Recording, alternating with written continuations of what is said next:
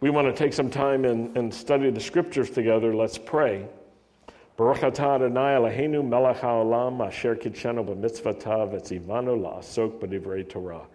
Blessed are you, Lord our God, King of the universe, who sanctifies us with his commands and commands us to engross ourselves in the words of Torah. Amen.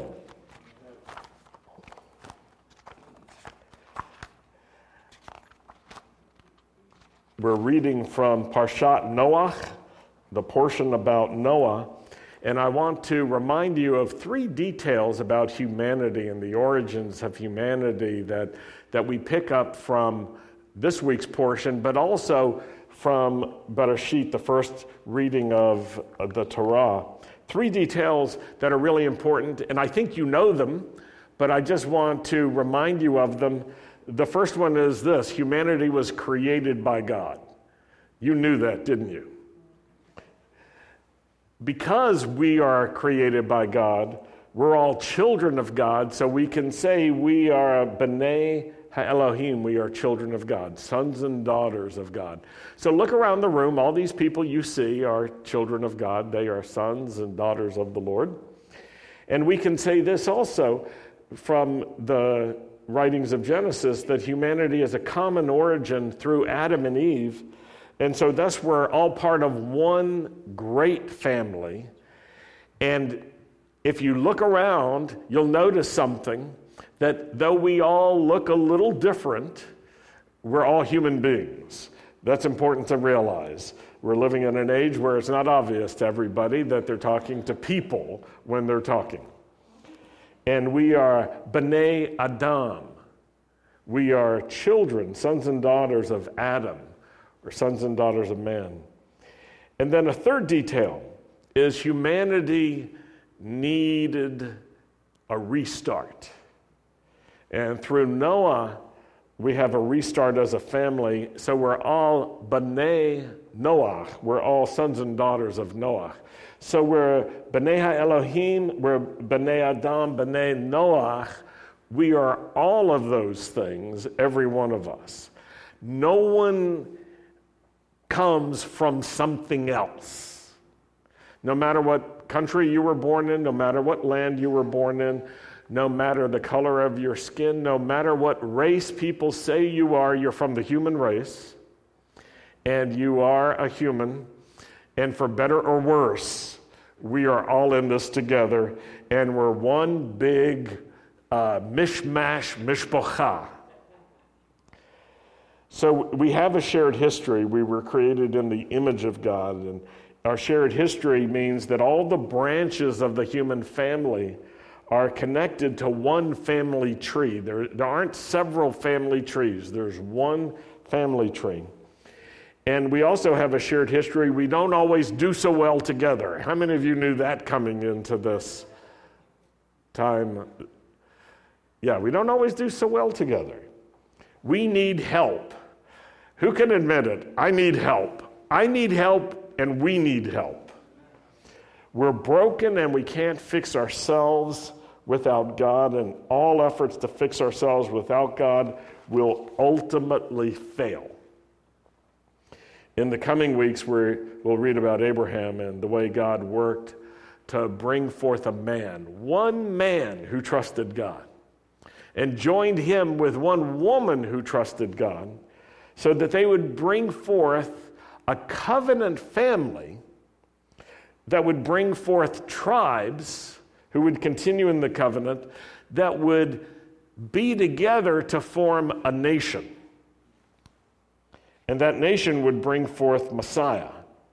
So that through the covenant that God made with this nation and through this Messiah, the entire world could be blessed. And all nations could find a new kind of life and a new way of living. It is an incredible story. It's an awesome story. And a story that can continue to inspire us and to inform us about how to live for God. And I think that's a good introduction for our, our study this weekend. Turn to Genesis chapter 6, verse 9. We want to look at a few verses that describe Noah. Three qualities that he had that are described in one verse. It says in this verse In his generation, Noah was a man righteous and wholehearted. Noah walked with God. Three qualities. Number one, he was righteous. Number two, he was wholehearted. And number three, he walked with God. All three things are his distinguishing characteristics. What's important to see is there's even more than that. That's a foundation because without getting into a right relationship with God, you're going to have difficulty walking with God. Adam and Eve had difficulty walking for even a few days, it seems, with Him. And when God came close, what did Adam do? He hid. So when, when you need to be reconciled to God, you need forgiveness, you need to be restored to Him, but you don't want it, or you're just ashamed, the tendency is to hide from God. And when you hide from God, it reminds me of what little children do. They put their hands over their eyes and they say, You can't see me. And they confuse their own inability to see with invisibility. And we all have seen it. We know that people do it. But it's not just little children who do that. With God, many people do the same thing. You can't see me. We turn off the, the lights, we do it in the dark, whatever it is. We close the door and we think we're hiding from God. Noah was righteous, wholehearted, and he walked with God. Verse 10 And he fathered three sons Shem, Ham, and Japheth. He was a father, he fathered three sons. This is an important detail. The reason it's located right next to this previous statement is because they join together to say something. When you're thinking about your purpose in life, don't forget your family. When you're thinking about your gifts and talents and what you can do that's meaningful and what can make a difference, remember this God is a God of generations. He's interested in this generation, the next generation, and the next generation. And then He's not interested anymore. No, He's still interested. He's interested to the thousandth generation, and even beyond that. Now let's go to the next two verses, which describe the situation, the context, which helps us understand how, how stark and how clear the contrast was between Noah and those around him. It says the earth was corrupt before God and the earth was filled with, you know what it says in Hebrew? The earth was filled with Hamas. Hamas in Hebrew means violence. In Arabic, it's a little different, but in Hebrew, it nails it. When you hear the word Hamas on the news, think this violence. The earth was corrupt before God, and the earth was filled with violence. God saw the earth, and yes, it was corrupt, for all living things had corrupted their ways on the earth. Now we know where it says all living things, it's excluding Noah. So this was introduced first so that we understand he is an exception to this. So the earth was corrupt before God. And we can understand this idea of being before God several ways. One is in, in view of God, it was before his face. He could see. That's why it says, God saw the earth, and indeed it was corrupt. And also from his perspective, not only could he see, but he was evaluating and he was saying, I know what I made this earth for. I know what I made humanity for. This humanity has become corrupt. And then it makes the statement the earth was filled with violence. God looked upon that and he made a determination that it was necessary to start over. That this generation had gone too far. and was not ready for repentance and redemption. The earth was in this condition, the world was in this condition, but Noah was not. And that gives us a picture of what it means to walk with God and to be in right standing with Him. It means that God has more influence on us than the world does around us. He was walking with God. And God initiates a restart. He gives Noah understanding in, advance what he's about to do. And I was trying to, to imagine the, the raw emotion of getting this prophetic word from the Lord, where the Lord says, It's so corrupt, I'm going to destroy humanity, except for you. If you've ever lost a loved one, you know how hard it is. If you've ever lost neighbors that you cared about, you know it's quite difficult. If you've ever seen uh, natural tragedies, um, mudslides, tsunamis, hurricanes that claim lives or floods that claim lives, doesn't your heart just go out when, when so many people are hurt and suffering? Can you imagine having to live through a time period where you knew you were the only ones who were go- going to escape? How sad it must have been. How terrible it must have been. And yet, how necessary, even in the midst of the corruption, the pending, impending judgment, there must be a need for hope beyond that. Because God is looking to bring a future, to bring something that's restored and redeemed through this so that his original purposes can be accomplished. The Lord knows it's not going to be easy. Uh, but one needed to know what he was facing so he could be prepared. He needed to have clear enough vision and understanding and commitment. Sometimes in our lives, we want quick fixes. Uh, better to say all the time we want quick fixes.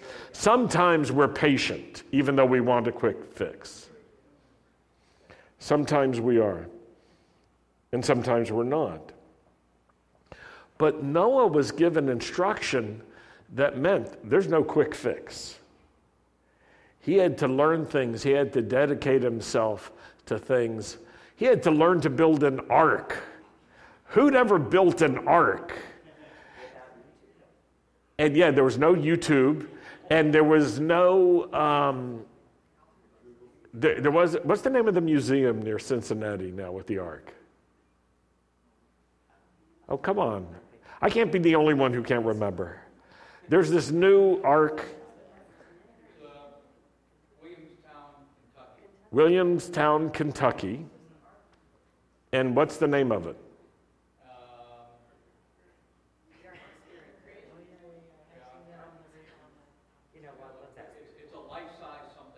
Uh, okay, well, we, we can describe it, we can't even name it. Okay, hallelujah.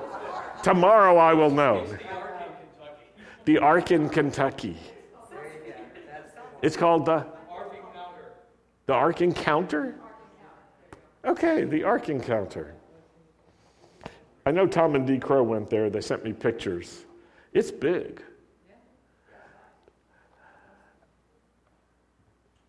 But imagine you're Noah and you've got to build an ark. Do you go to the IKEA store to get the flat pack ark with instructions, you know?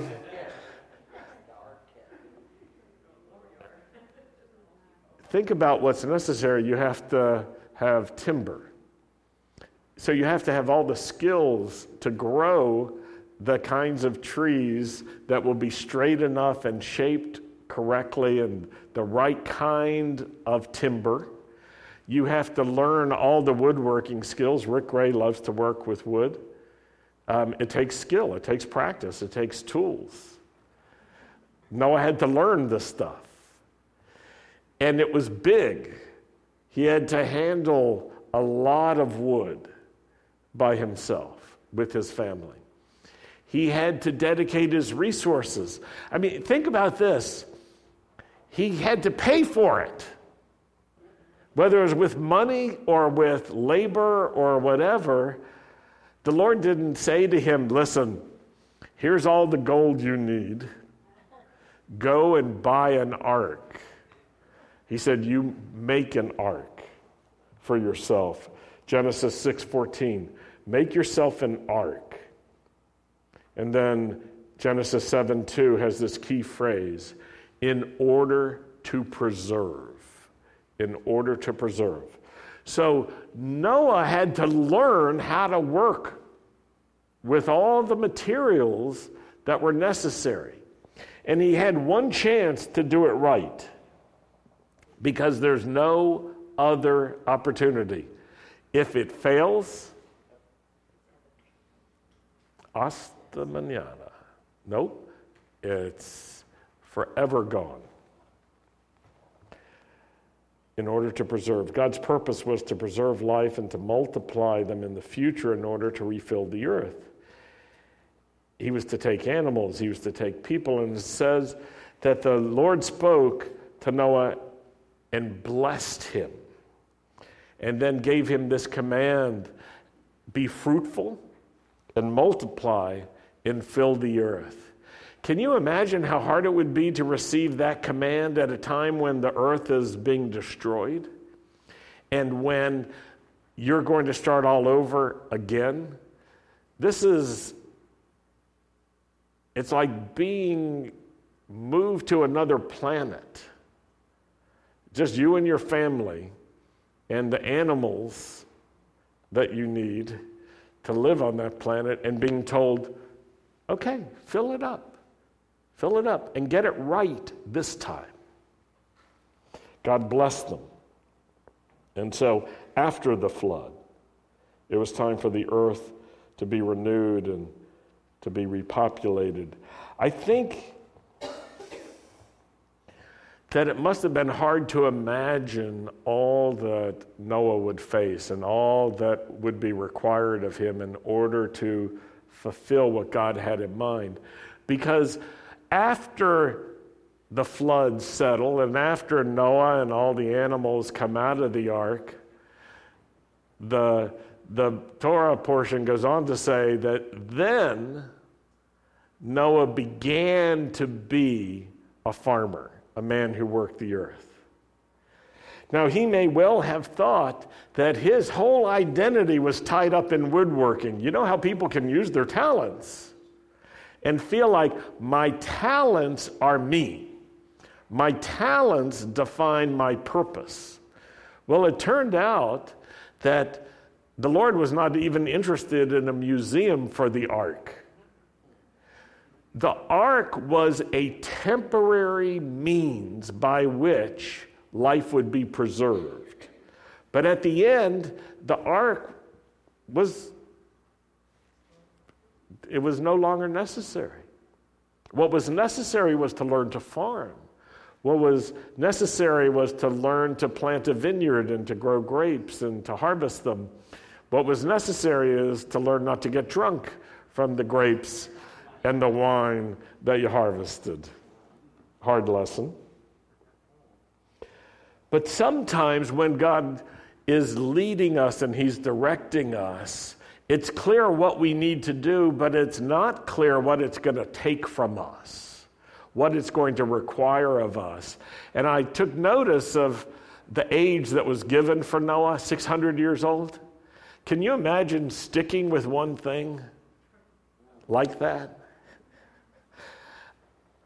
How many think that a project that takes a year is a long project? And if you've ever raised kids, you know a project that takes 18 years is a really long project. It turns out you're not finished at 18.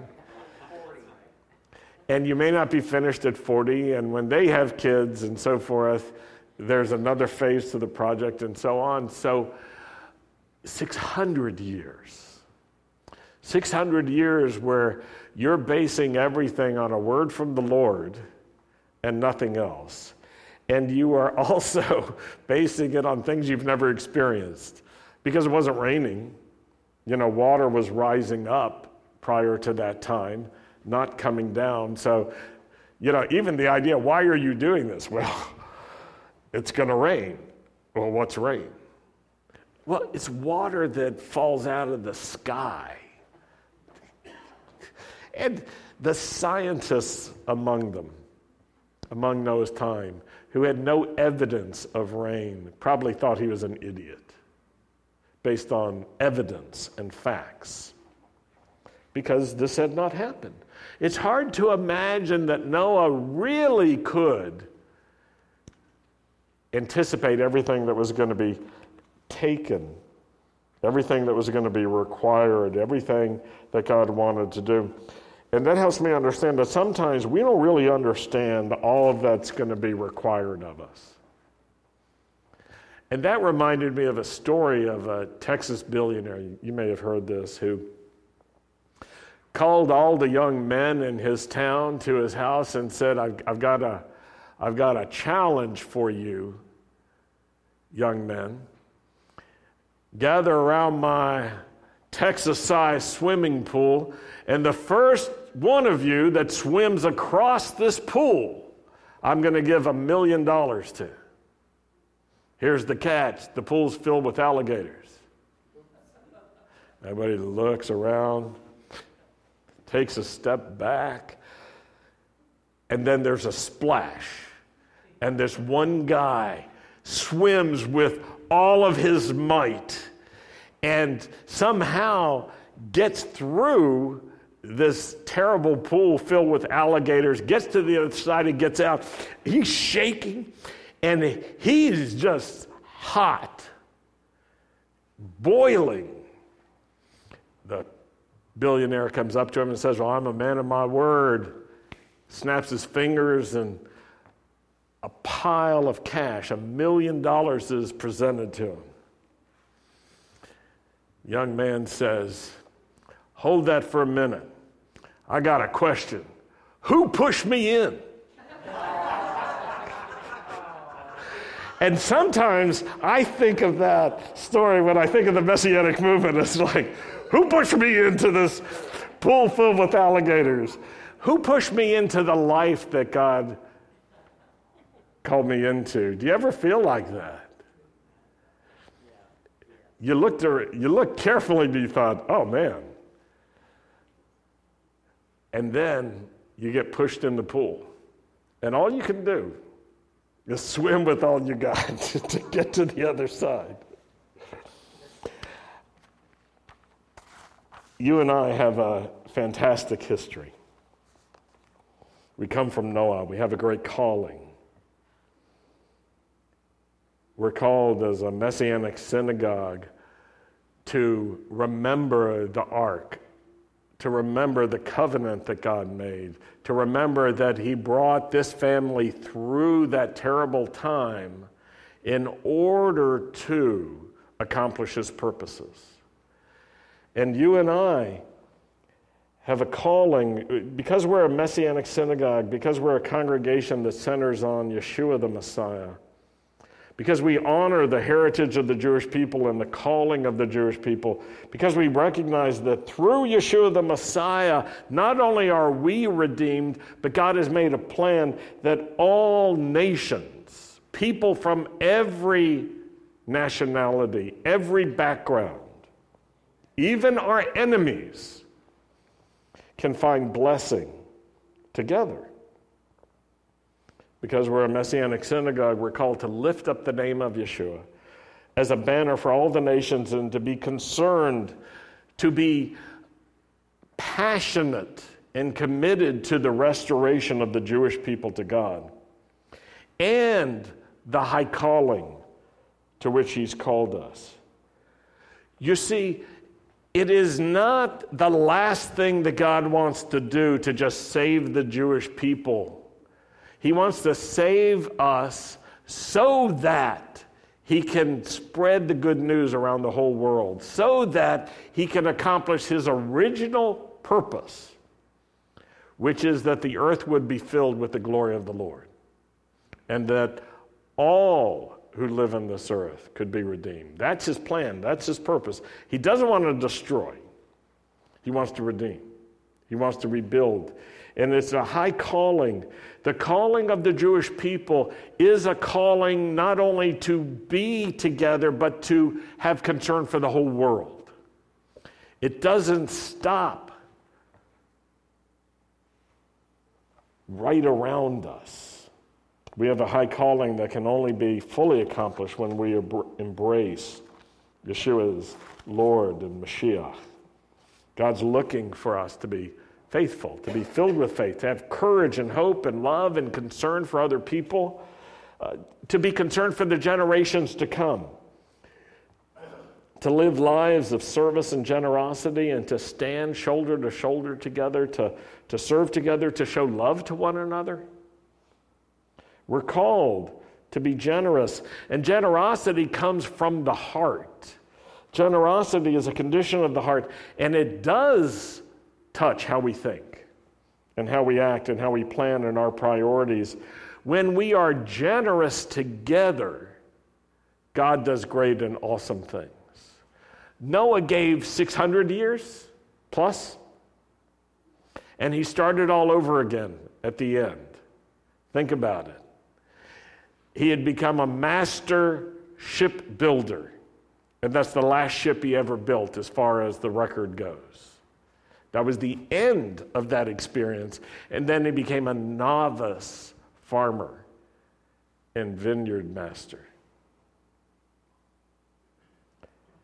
When we're generous in many different ways, we can really make a difference as a congregation. When we're generous with our tithes, bringing our tithes to the congregation, then we really are standing together. And some have a lot and some have a little, but when we're generous and we bring the full measure of our tithes to the congregation, God adds it all up together and He takes note even of the widow who has only a coin but ends up giving more than anybody else. When we're generous by giving our time, by worshiping together, by serving in the ministries of the congregation, by gathering together and praying for one another then we can grow up as a congregation and we can carry on in this high calling that we have. Noah and his family made it through. But it didn't stop there. It wasn't just get saved from the flood, it was continue to walk with me and be a blessing and fill the earth with the glory of the Lord. That is the intentions of God. We're living in a time when people are looking for other ways of fixing the world, leaving God out of the equation. Many people have good intentions, but they lack something necessary. But sometimes those of us who know that God must be included are not thinking about how to fix anything. We just want to get on that ark and like ride the flood. And we need to have a different attitude. As we look on and continue to read, we'll discover something that there was a progression of vision from the time of Noah to the time of Abraham. And Noah understood that there was impending judgment. He accepted it. But when Abraham first heard word of judgment, think of what his response was Lord, don't do it. He interceded. He had a heart that wanted to see people rescued. And we need to learn from Noah that we must be preserved, even in the midst of corruption. But we need to learn from Abraham that it's not just for our own sakes, it's for the sake of others around us, even those who don't seem to merit it. Let mercy be shown all around us as God is merciful to us, but not only to us. So, great stories for us to be reading, profound stories that are meant to inspire us and bewilder us. And sometimes they're unbelievable, someone said, but they're unforgettable. And we're called to, to make them real for ourselves, to learn from them, to let these lessons really touch and shape us, and to apply them to the time we're living in now. Let's pray. Lord, thank you Thank you, Lord, for your ancient word. Thank you for the deposits of goodness that you have put in our people that's been recorded through Torah. Thank you for the lives of those who have been faithful, who went before us, who presented themselves to you with humility, in obedience, and who lived lives of faith. Let us be such people. And Lord, I pray for our hearts that we would be generous, that we would be generous in all ways, that this congregation could be as an ark for our own city and for the world. Use us, Lord. Use us, Lord, to bring the good news of Yeshua all over the world. Use us, Lord, to plant messianic congregations in many cities, in many countries. Use us, Lord, to raise up shepherds for the house of Israel. Use us, Lord, so that ultimately the good news of Yeshua would, would be proclaimed everywhere. That we would lift up the name of Yeshua and that everyone would be drawn to you. We pray this in Yeshua's name. Amen. We're going to close with Aaron's blessing. Would you please rise?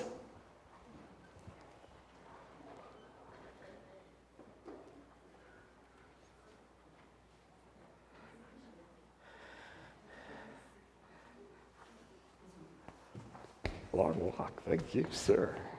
You want to chant? Uh, go ahead, either way. Yeah, yeah, go ahead. Can we get this microphone on for Aaron? Yes, because I'm hard to hear. I'm I on there? All right. Okay, as always, I'll start with the English. May the Lord bless you and keep you. May the Lord make his face to shine upon you and be gracious unto you. May the Lord lift up his countenance upon you and grant each and every one of you his peace. Yivarechacha Adonai vayishmarecha. Yair Adonai panav alecha viachunecha.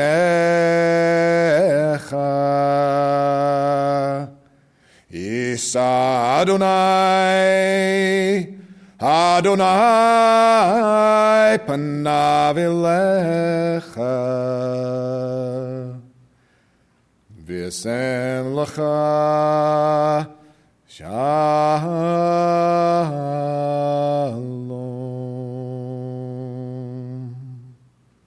God bless you all. Amen. Shabbat shalom. Thank you. Thanks so much. Which way do we?